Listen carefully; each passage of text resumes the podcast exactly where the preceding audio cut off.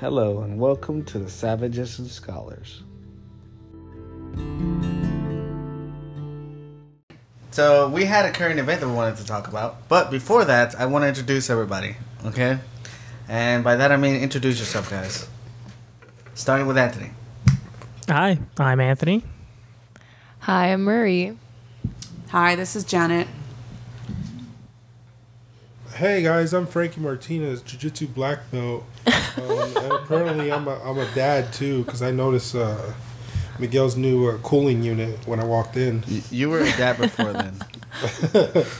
Okay. And I am your host, Miguel, from the Savages and Scholars. All right, good start.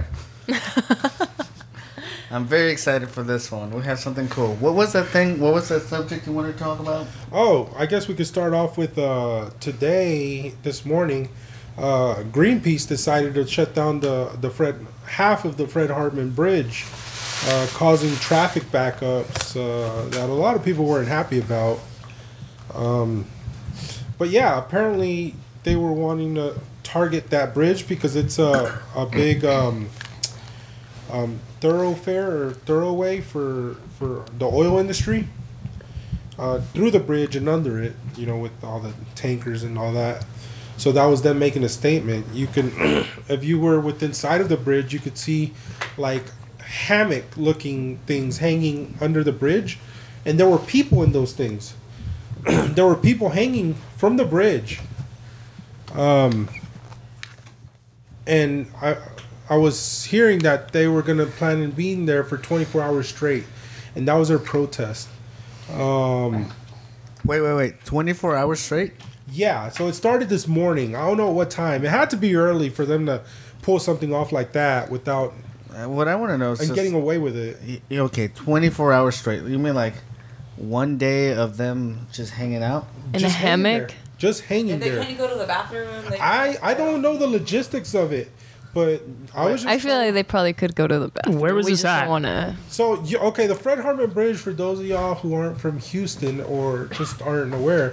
is that huge bridge when you're going to Baytown, when you take that highway, that 146 highway through all the refineries, and then you hang a left to go to Baytown, and there's that huge bridge you cross. It's the one, the big yellow one. Okay. Right? Yeah. And that takes you right into Baytown.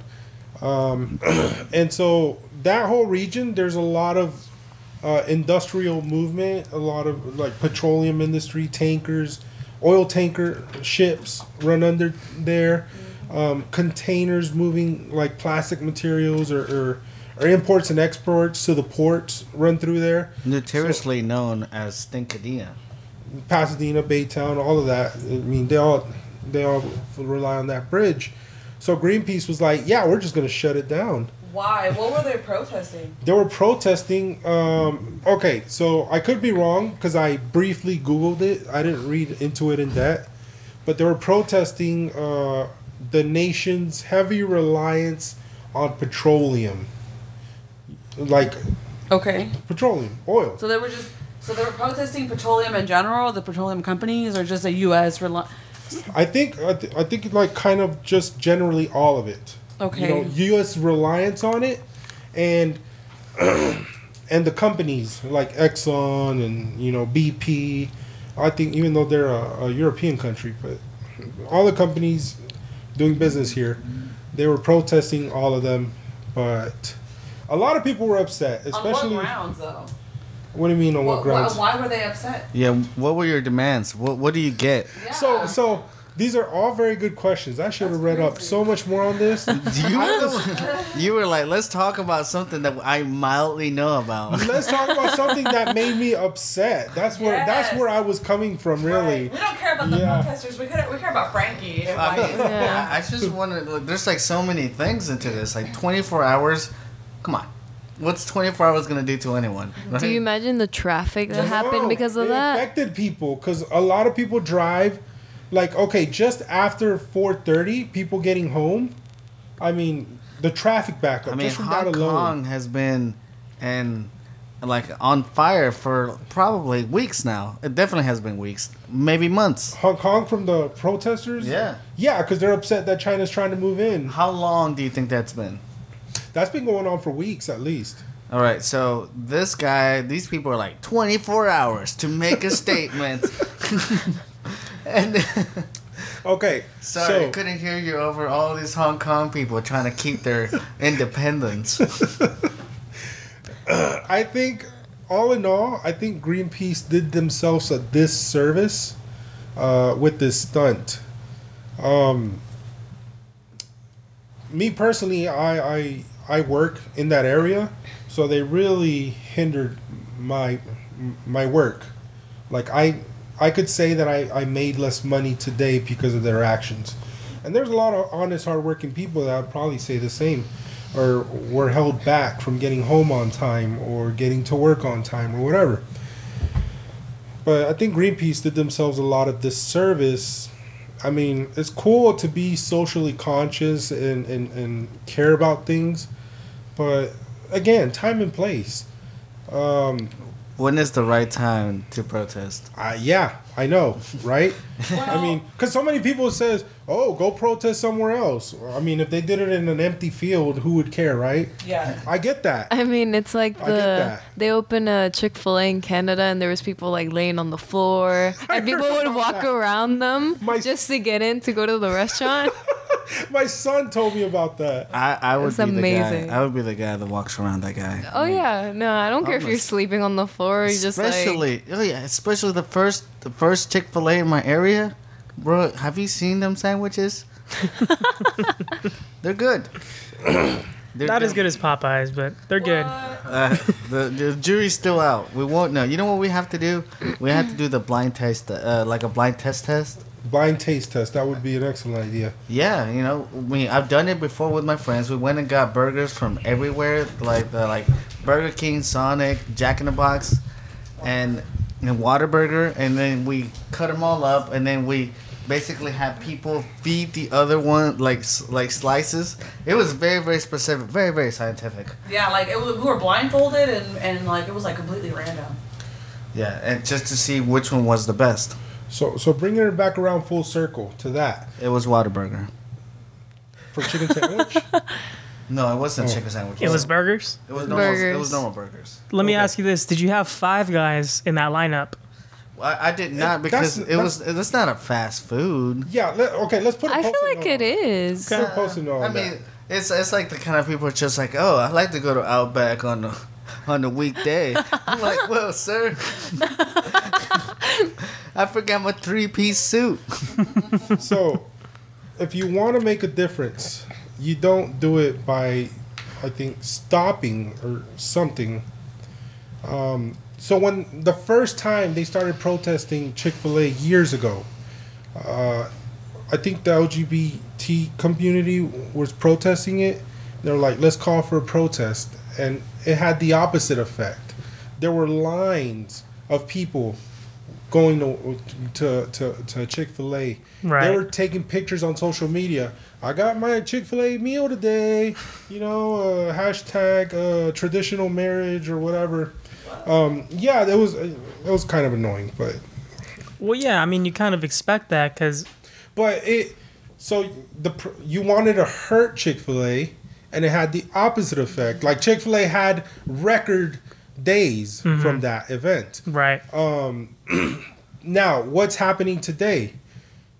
Chick-fil-A is having competition from another restaurant. So, if you want to make a difference, offer a better alternative. Right.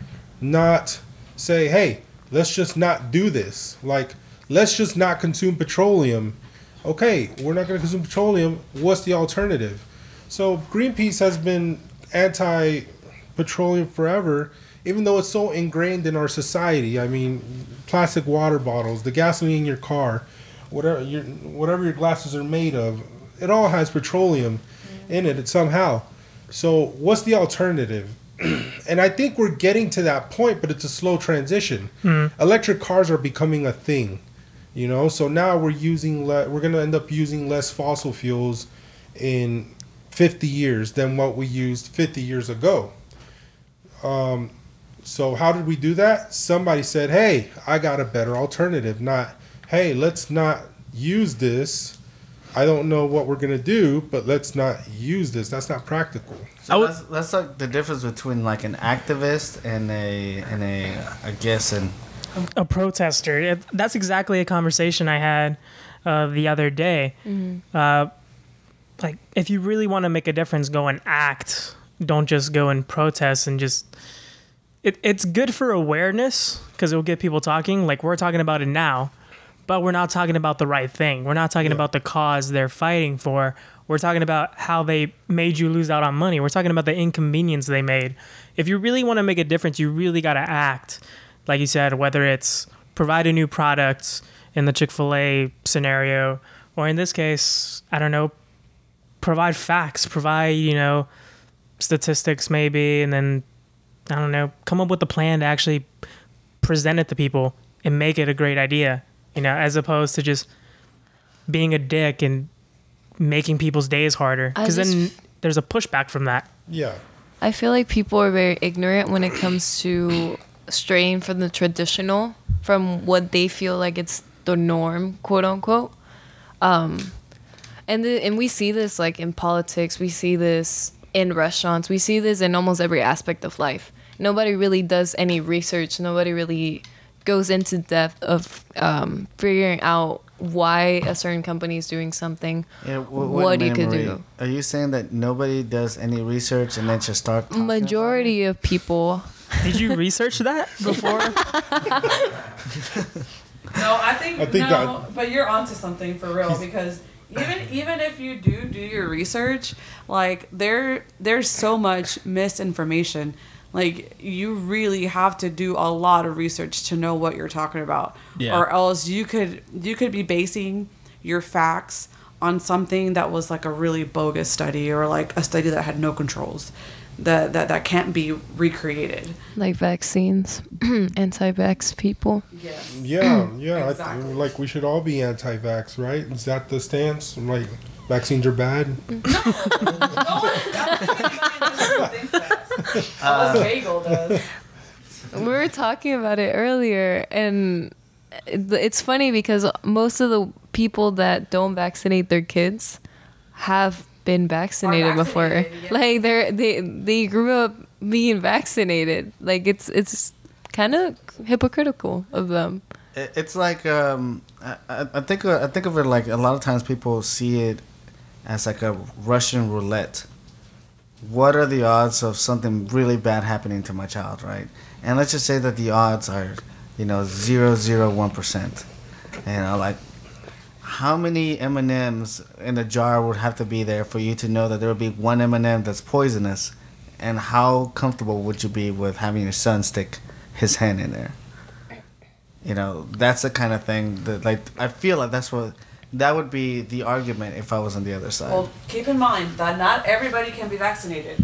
Babies cannot be vaccinated until they're a certain age, right? Like 4 months, or, they eventually get their vaccinations. Right. And then there's other, right? Yeah, and it's a series. Like, you can't get these until you're this age, and you can't get these other sets to. Right, and then there's one that you're supposed to get when you're like 18. Yeah. And I'm like, whoa, like, I'm still supposed to get this? Like, okay, I thought I was done with that. But, like, there's people that cannot be vaccinated. And these things only work, when everybody is involved, when it's a collective. Because once one person stops doing it out of choice, and then that spreads, then it kind of defeats the purpose of being vaccinated.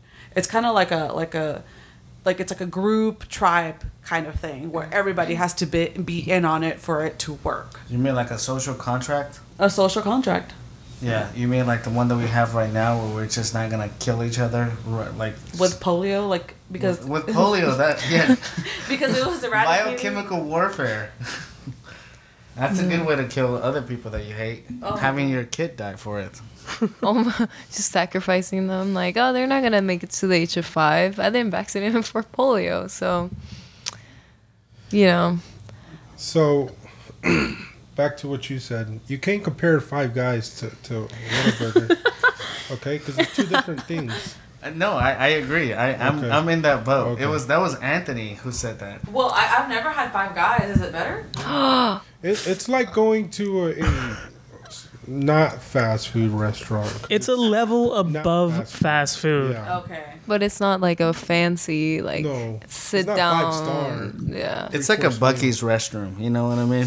Yeah. Like, yeah. It's still a pit stop, right? It's still a restroom, but if you're going to go to a restroom, you're going to want to go to that one. Yeah. Right. It is the restroom to go to. Right. Just a Buc-ee's. They even have that stuff where you clean the toilet if you want to. I'll go there, and I won't post it on social media. Just because I don't. A Buc-ee's or a Five Guys? The Buc-ee's. Oh, okay. But yeah. We have a mutual friend who is very adamant about posting on social media his opinions on Five Guys and Whataburger. I don't know if you guys know who I'm talking about. No. But he's very opinionated on it. Is he anti-Whataburger? He's anti-Whataburger, very much so. Very anti-Whataburger. He makes me upset when he... I know he Frankie knows. Frankie's aware. It's like a Texas staple. For sure. Right? He thinks otherwise. He thinks it's dry and... I mean, the state. No, it was bought by a whole state. It was bought by a wealthy. We own Whataburger now. It was bought by a wealthy Chicago. They can't take that away from us though. It's supposed to go national, isn't it? Yeah, whoa. I wonder how that's gonna go. Can you imagine like a deep dish A1 thick and hearty? A deep dish, Jesus. Oh, that sounds terrible. Just deep dish pizza already sounds bad, and it's so good though. I'm not a fan. Really? Wait, hold on. I don't even want to try it. So you don't like deep dish pizza? I'm more. Have you had deep dish pizza in Chicago? No. Y'all don't know what you're talking about. Then that's like me saying, jiu-jitsu's gay, and I've never trained jiu-jitsu. Wait! Have you trained in Brazil? Oh. To be fair, Frankie, I've trained jiu-jitsu, and I still think it's a little gay. Fair enough. It's a little. But I challenge you, or I invite you, to have some authentic Chicago deep dish and then make your judgment. Have you been to Chicago, Frankie? Yes, I have. What do you think of it? It's a whole... Have I been to Chicago and had a deep dish? Was that your question? No. Have you been in Chicago? The city. Just. It's fun because you don't need a car. You can take the train. It'll take you anywhere. Like, you don't need a car to get around Chicago or like the outer suburbs. That's pretty cool. I went to... When I was on a trip over there, I went to a train at Rodrigo Medeiros school when he was out there. He's like a Alliance veteran. You might be familiar with him. You might not. You mean Alliance? Huh? Yeah, Alliance. It's pronounced Alliance. Get it right, okay? Yeah. Yeah. There's no way. It's Alliance. I lost a little bit of respect. But I went to train at his place, and it was like 20 miles away, and I got there just by public transportation. It was great.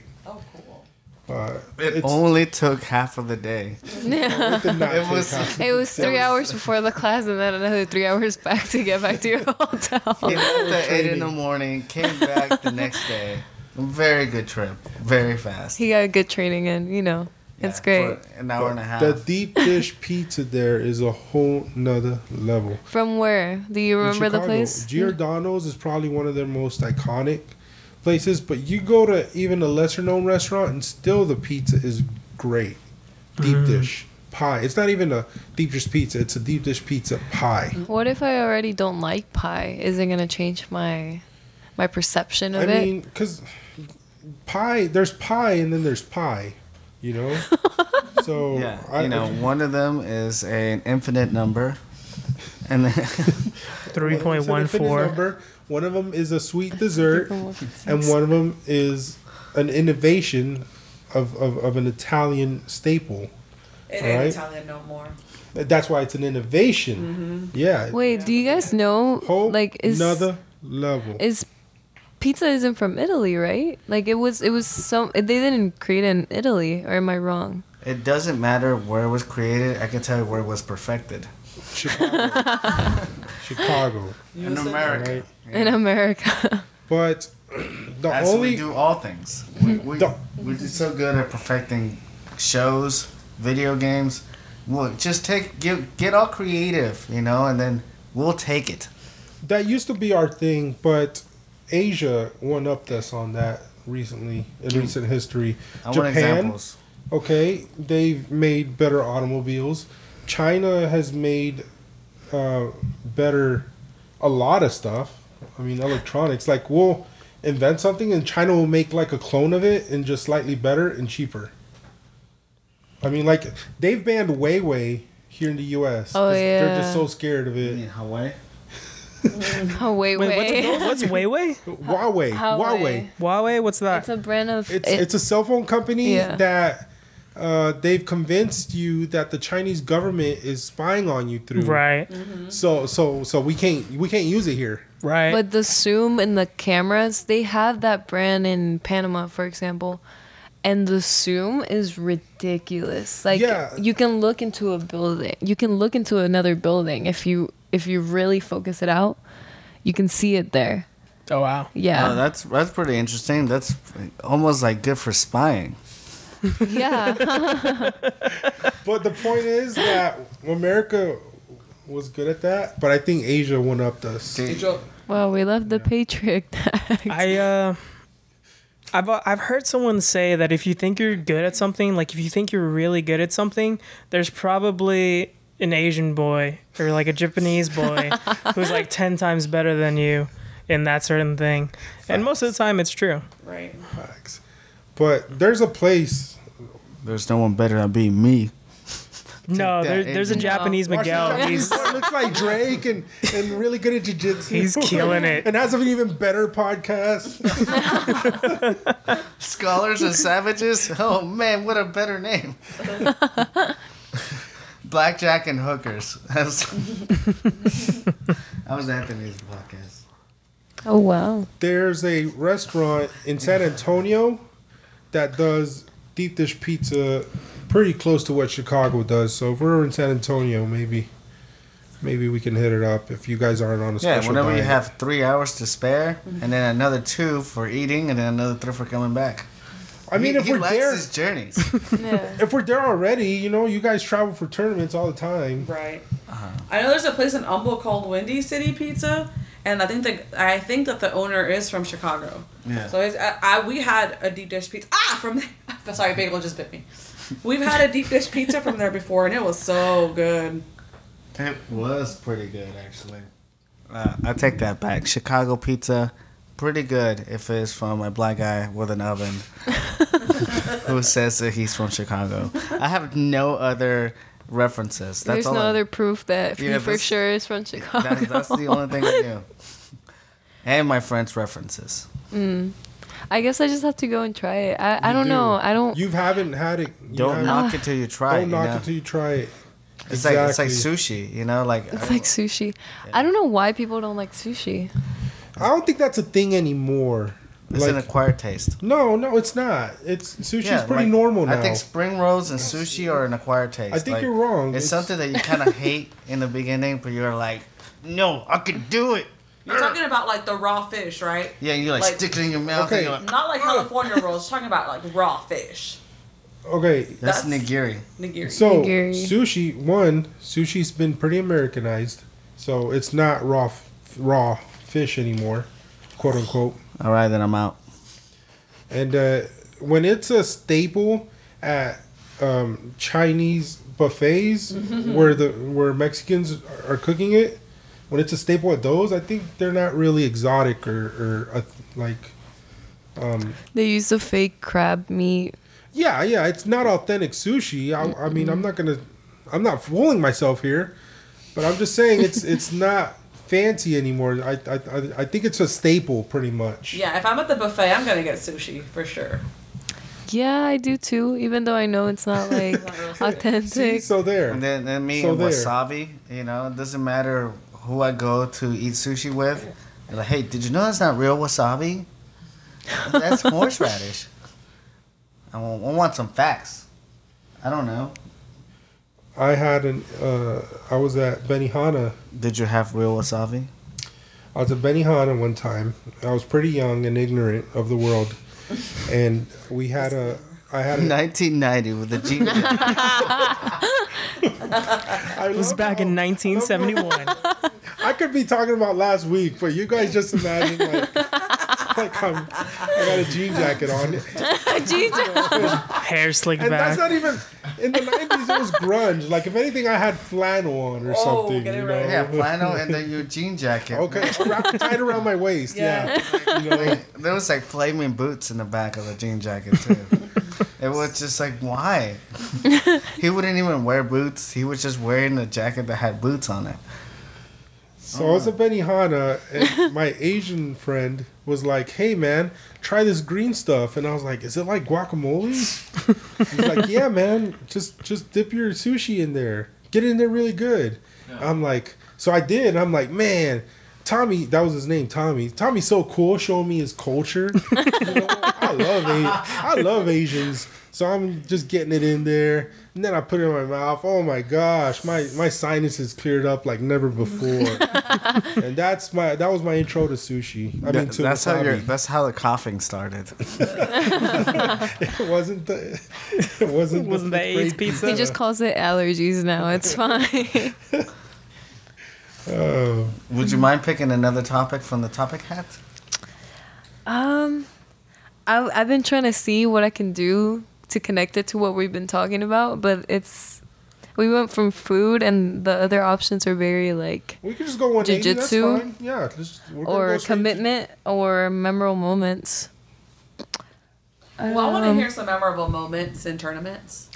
Oh, I don't compete, but I would like to hear some of these. I have a good one of my first tournament. This was like 2 years ago, 2017.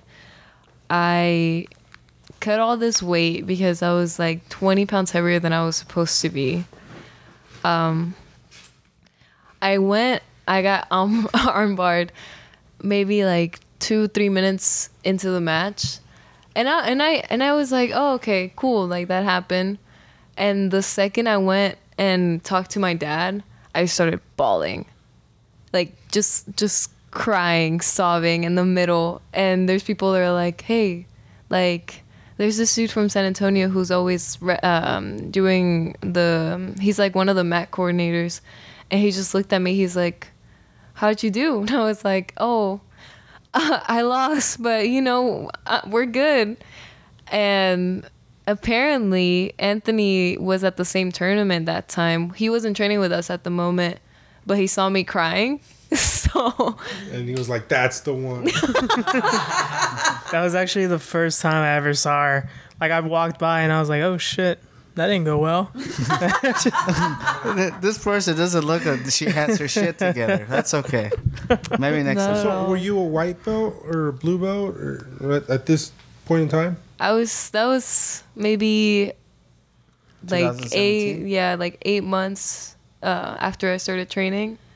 I just said, like, screw it, and I decided on doing that tournament. Nothing wrong with that. Yeah. I mean, it was fun. It was a good experience. The cutting weight part sucked, but... Of course. That sucks for anybody. We can all relate in that sense. Okay, enlighten so you got armbarred in your very first tournament. It didn't go the way you wanted.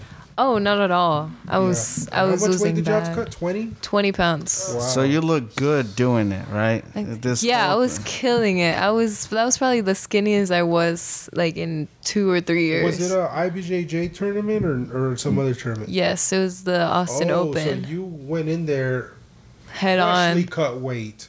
Like right before the tournament, not like I cut 20 pounds yesterday and then ate. Like normal tournaments. What the hell? Well, that doesn't seem like it's good for you. Okay, for those of you who don't know, in normal tournaments, you cut whatever weight you need to, and you weigh in before the day of the tournament. And then once it's official, you can rehydrate and eat all you want, and then the next day compete. So compared to an IBJJ tournament, go ahead. They usually do that in the Abu Dhabi tournaments. Like you weigh in before the day. You weigh the day before, and then you just stuff your face afterwards. Yeah. Mm-hmm. You just gain those 20 pounds back. That's a recipe for disaster. For those of you who don't know, in IBJJ, you weigh in like an hour before you compete. So if you got 20 pounds and like you're starving or dehydrated, that's the way you're pretty much going in. So it's a little tougher.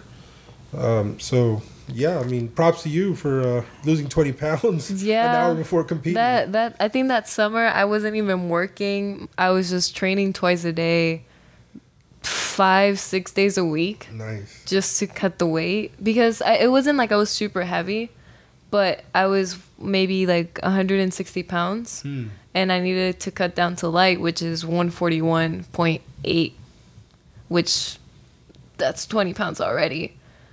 And in that weight class, if I would have stayed in that weight, the girls were not only thicker, but they're a lot taller. So it probably would have gone worse if I stayed there. So what was the weight class that you were would have been at? 161? What's it's the like name? 160. I think it's like middle yeah, heavy. I don't know, because girls have like different names for them. Yeah. Or yeah, you I don't guys. Like that. Just call it what it is. Do any of you guys cut weight? Do you all cut weight like at tournaments? I tend to cut weight way before. Like I'm all like, I was like, all right, I gotta cut weight 2 months from now, and then I start eating salads every day, and then I'll just get really crazy one day. I'm like, all right, I'll just eat everything, and I'll just eat everything, and then I'll just freak out for a moment, and then just fall into a moment of despair. But then I bring myself back up, and but I'm like, no, you did this, you can get out, and I've never missed a weight. So you don't stay at weight. You stay at your normal level, and then you cut weight for the tournament. Normally I'm 145. Like right now I'm 146. Right. And where would you need to be? 138. Okay. So like 8 pounds. Yeah, it's easy pleasy. Right. I think I'm not 100% sure until I do it. What about you, Carlos? What about me? Do you cut weight or do you walk around like at weight, ready to go at all times? Lately, I've been cutting weight because I've been competing in nogi. Okay. So nogi requires you to cut 5 more pounds, right, Migo? Mm-hmm. Oh, because they weigh you without the gi, yes. Right? So it was pretty hectic the first time that I did it, which was Austin Open. I had a hard time doing it. And this last time, I didn't make weight by 0.4. Oof. By 0.4. I could have gone to the restroom and made weight, but the guy didn't let me. So man, I made it to feather. I wouldn't have let you either. Just to be honest, all right. Hey. Just to put all the cards down. I did my part. What are you doing? I'm doing no-gi. You're doing just gi. You take that back, sir. And hey. So, Carlos, do you have any certain way that you cut weight, or you just clean up how you eat, or what do you do? I clean up how I eat. I've been putting on the surf suit, okay, in the training sessions, which is pretty hot, right? Yeah, that's pretty much it, And then, what's your definition of cleaning up your diet? Well, I tend to fast, intermittent fasting, right? Okay. So, in the morning, I'll probably drink a coffee or a Celsius, and then train. I'll eat my lunch, which is probably a salad with chicken, salmon, just an example. That's okay. Later in the day, right? Yeah, like around 1:30 or 2. Yeah. And then a very light dinner. Okay. And that's really how I cut weight.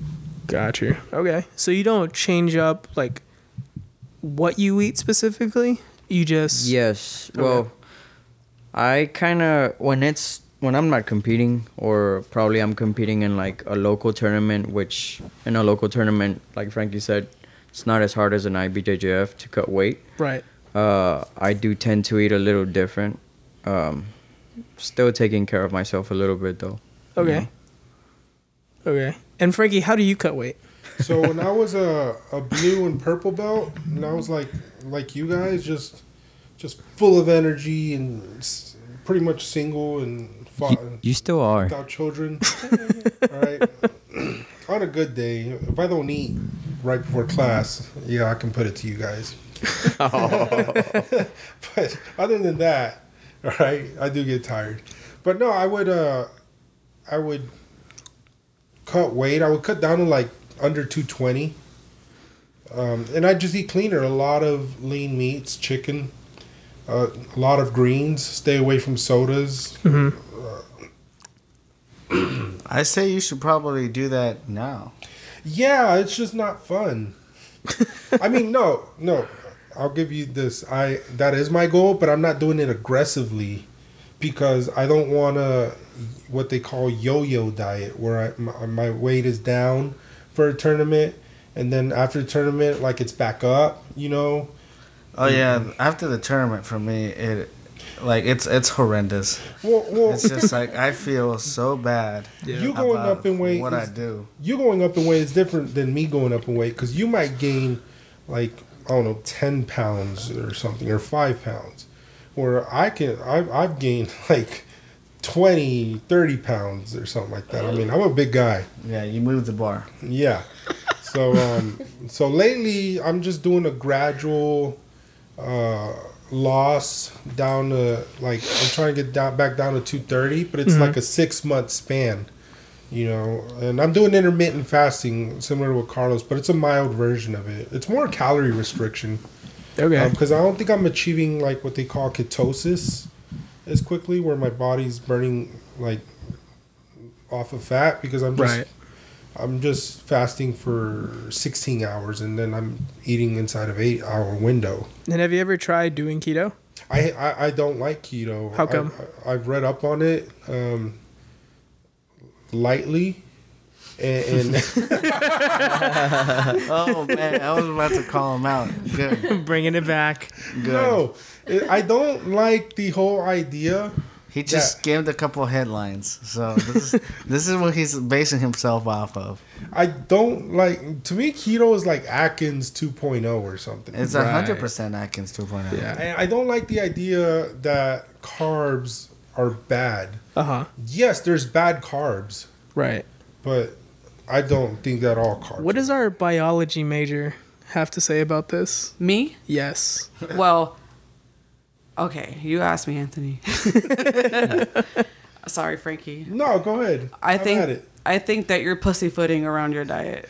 Is that, in my honest opinion? Okay. Wait. No, Repeat that. Pussyfooting. You're pussyfooting around your diet. Okay. What else?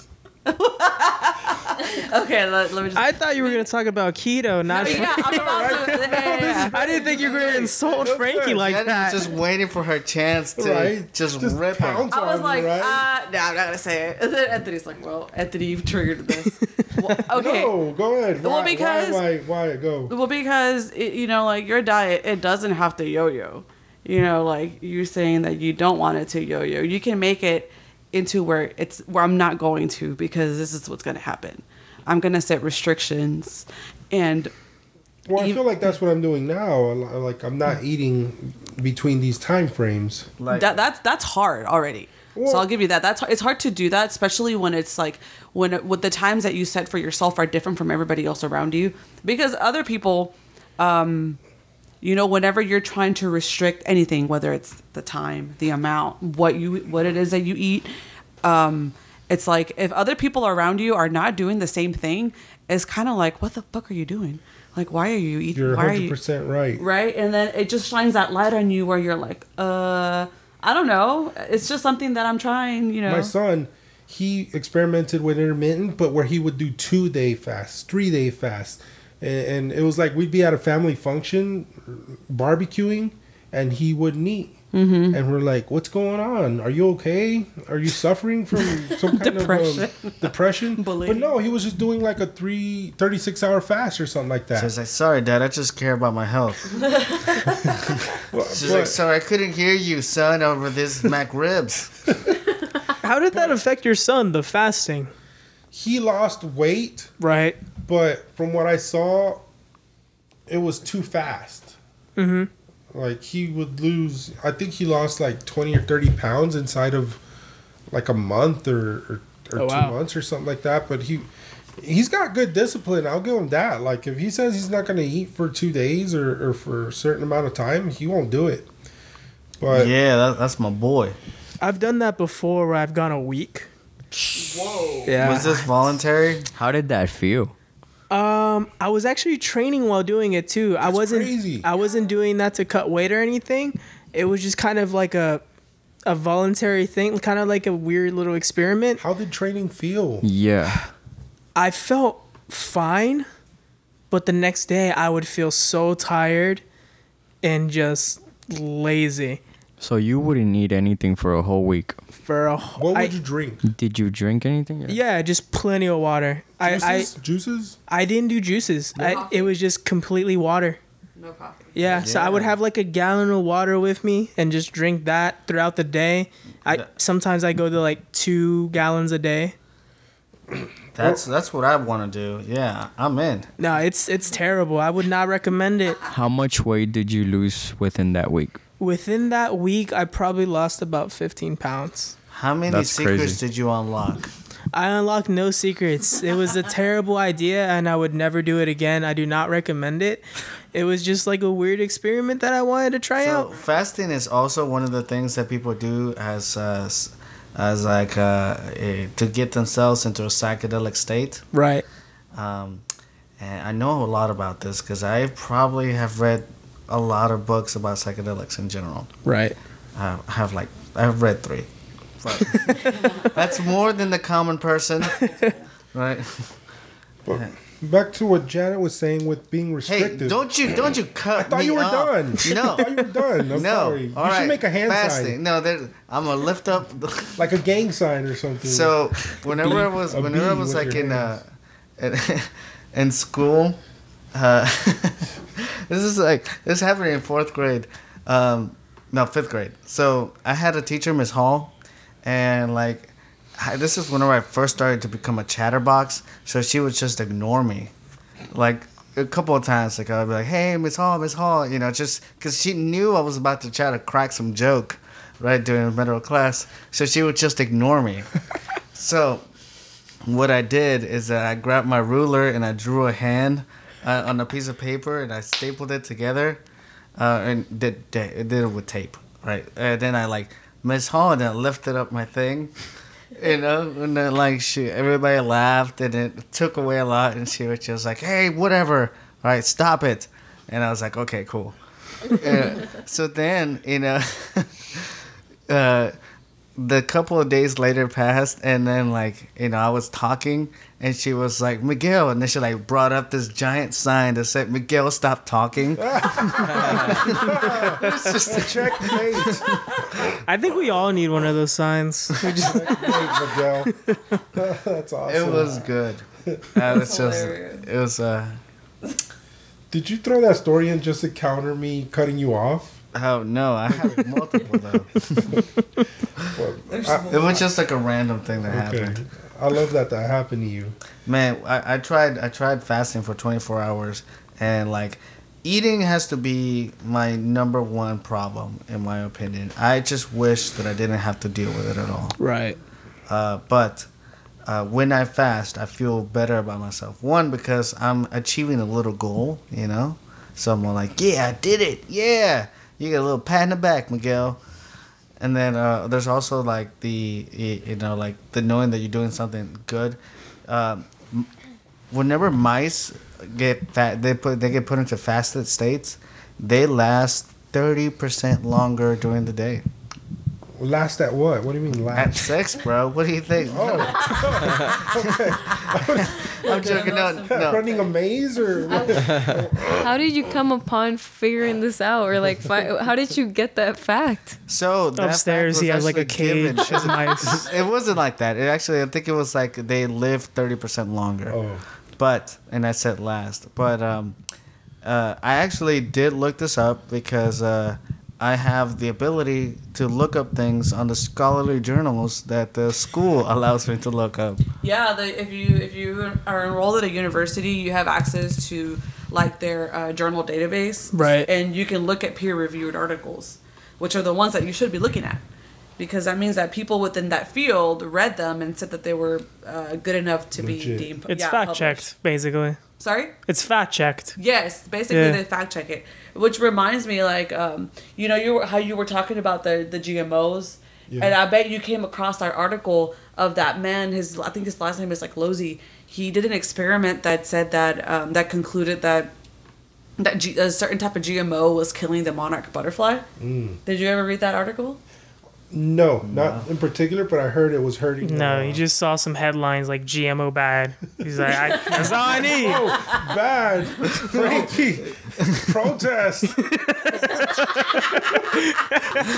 He said, I just grabbed his keys and his gin jacket. I told the Johnny Depp poster in my room, I gotta do something. Was he a pirate in the poster? No, that was after 2000. That was Johnny Depp. It was Johnny Depp and Chocolat. Chocolat. Was that a thing? Okay. It wasn't Chocolat. It was Crybaby Johnny Depp. Oh. Mm. You know, I tend to try to fast for 24 hours. Every now and then, if I catch myself going in a path where it's like bad for me, like I'm just eating terribly or something, I'll fast for 24 hours to cut off that momentum and then rebuild off of that. Because I feel like I get into a bad like momentum where it's just a constant cycle of negative behaviors. So I have to cut that off. So with a fast, I feel like I'm able to cut that momentum short and then start picking up like better habits for myself. Although going on a 24-hour fast may not be a good habit. It actually is a good habit. Doing it really? Once a week, and then doing a 48-hour fast once every month. You're able to do both of those pretty regularly. Oh wow! I find that it kind of resets my taste buds. Like I start craving different things. Like once when I'm in that bad state of momentum, I'll crave like terrible stuff, you know. I think it gives you time to think about the things that you want, like really want. Right. Because when you're just eating without restriction, right, you'll eat anything and there's no filter. Like you'll just eat anything. Mm-hmm.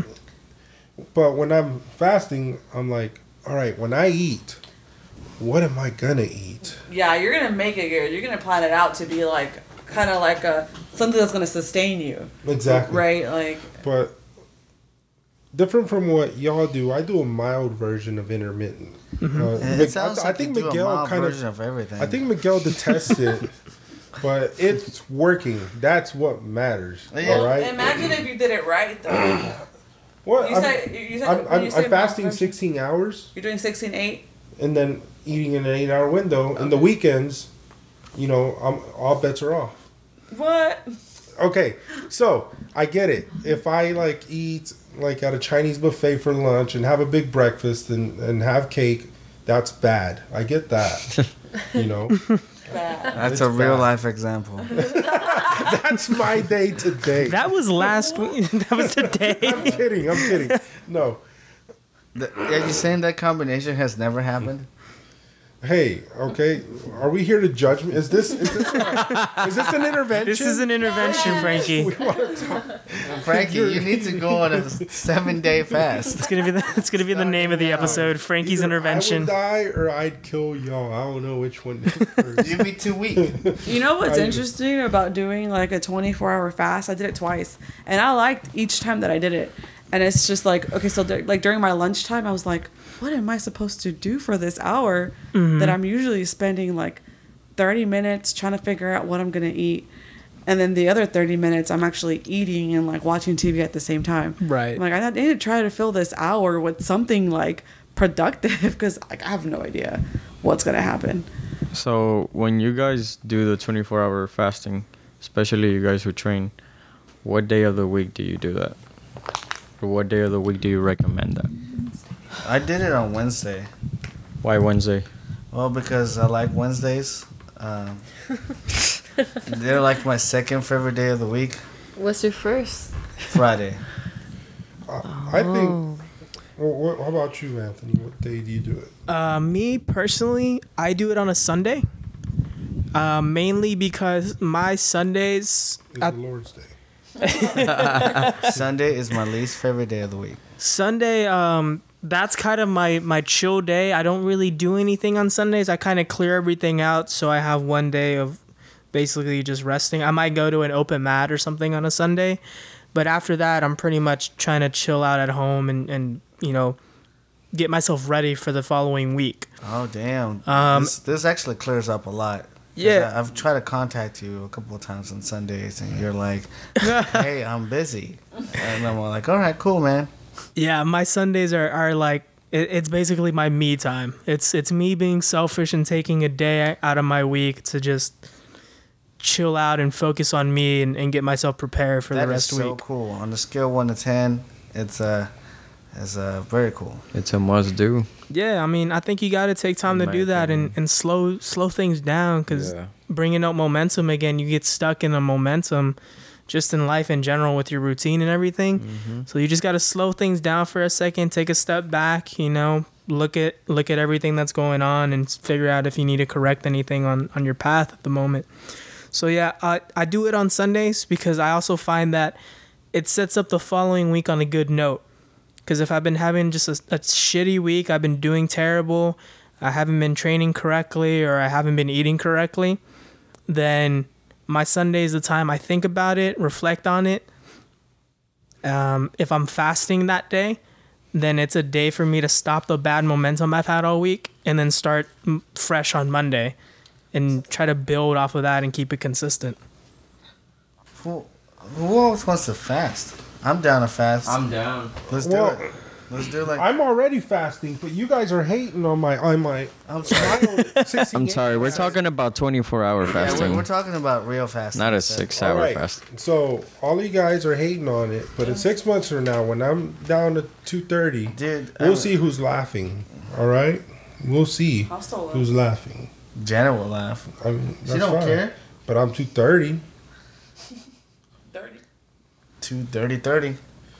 What? Okay, so we should go ahead and fast. Let's pick a day. Let's pick a day ahead of time so that we can have listeners fast as well if they want. I agree with Anthony. Fasting on a Sunday. I like Wednesdays. Sunday is hard for me because usually that's the day where like my parents will like grill and barbecue and stuff. Ah, okay. I don't want to say no to that. And that's the days that I don't fast, so I could come to your house and have barbecue. Fuck yeah, bro. You know, wait, Miguel, why do you fast 5 days a week? Why do you hate Sundays? Oh, I feel like Sundays are like my least productive day.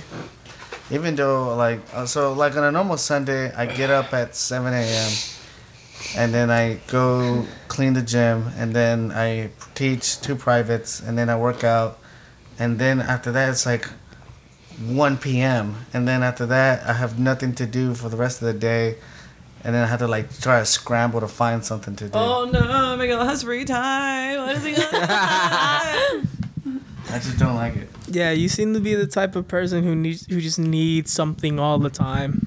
You're weird. I just feel guilty. I feel guilty for not doing what I'm supposed to be doing. Even if it's like a vacation, he's like, oh, I could be working right now. He's actually said that. That's weird. That is weird. That's not normal. Sorry. I think it can be. That's Miguel's normal. There's certain people that they need to be stimulated all the time. They need something going on all the time, or if not, you just get way too bored. I'm like, entertain me, world. Yeah. And then the world's just like, hey, how about you be with yourself for a minute? I'm like, nah, man, that's good. I'll watch some TV. How about that? But yeah, no, there's a... I do wish that... You know what? I am going to try to take more of my day. So this Sunday, let's go ahead and fast. I'm down for that. Ooh. All right, sure. I'll accept the challenge. I just want to put it out there that I won't be participating. All right. You know, you shocked me. All right, we should take a vote if people are listening and if they can vote, how could we do this so that they can Instagram vote, DM, yeah, and then whether Frankie should fast with us this Sunday or not. That's not. Yeah. Let's see what people have to say. No. You don't have to do it, but you might be pressured to. Let the people speak. All right, this is a democracy. All right, so there is a couple of things that people can do. One of the things is rate this podcast, which is something I hadn't even thought about until someone sent me like a rating, like a picture of a rating, and I was just like, oh, yeah, maybe I should ask people to do that. Nah. I mean, after they did that, the podcast got 29 views in one day. It was crazy. So how can listeners go and rate? So listeners can rate in any other, preferred listening methods. So if you have iTunes, which we are on iTunes, you can just rate us on iTunes. If you have Spotify, you can also rate on Spotify. Same thing on Anchor. But another one thing that you can do is you can actually make a voice message on Anchor. So we can send out a link, and then people can make 1-minute voice messages saying whatever it is that they want to say to us, as in terms of memos. Hell yeah. I would make a fake profile and just criticize all of you guys and be like, all these people are terrible, but Frankie, I love Frankie. He's a genius. I mean, with that mild intermittent fasting, it's genius, Best of both worlds. You get to pretend that you're fasting and also feel good about it. And that's okay. So, all right, guys. So, are we done with fasting? I think we're gonna be fasting.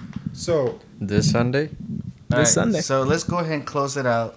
This Sunday we're gonna be fasting. So is gonna be Frankie.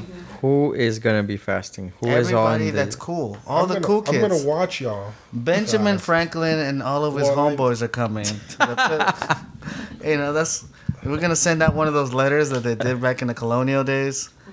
Yeah, they were just like, hey, we're gonna hang out in Philadelphia. Who's down? So a whole bunch of people were, right? And that's why we have the Constitution of the United States. I'm gonna buy a slice of chocolate cake from the chocolate bar at Etta's. That's what it's called. And I'm gonna eat it in front of y'all. You do you, bro. That's all I can do. That's so deep. Anybody has any closing comments? No, to the listeners, just go rate the podcast, review. And I guess we'll finish with the most memorable tournament moments in the next episode, because only Marie really shared. I mean, I'm down. Does anybody want to finish their most memorable moment in a tournament? If anyone's got one. I thought everybody should have one. If everybody has one. Everybody has one now. Let's take some time, think about it, and we'll get to it next time. Yeah, that's what we'll start with. We'll start it right there. We won't even introduce anybody. It's just gonna be right off the bat. Straight up me talking about that one time that I did that one thing, and you won't even know until you hear it. It's just very memorable, very memorable. That's how I usually describe that moment. All right, perfect. Right. Carbs aren't bad. Go.